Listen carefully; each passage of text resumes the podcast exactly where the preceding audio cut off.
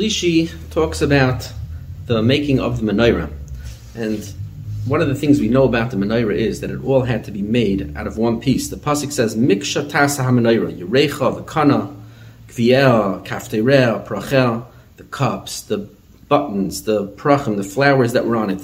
It all had to be from one piece." And Chafetz Chaim asks a question: Why is this that the menorah had to all be made out of one piece? And the Chafetz Chaim answers that it's coming to teach us that all the different parts of the Torah, whether it's halacha or whether it's Haggadah or all the different parts that we learn of the Torah, Torah Shebe'al Peh, Torah Shabbat they're all from HaKadosh Baruch Hu, they're all from Moshe at Sinai.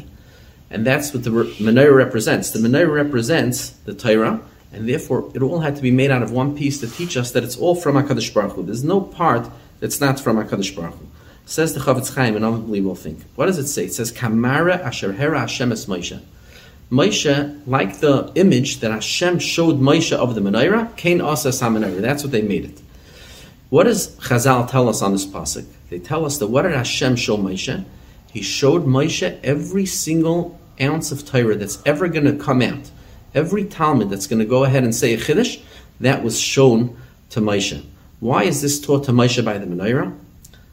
So says the Chafetz Chaim, according to the way we're learning, that was what the menorah represented. The menorah represented the entire picture of Torah. It had to be miksha, all made out of one piece, that it's all from Moshe Sinai.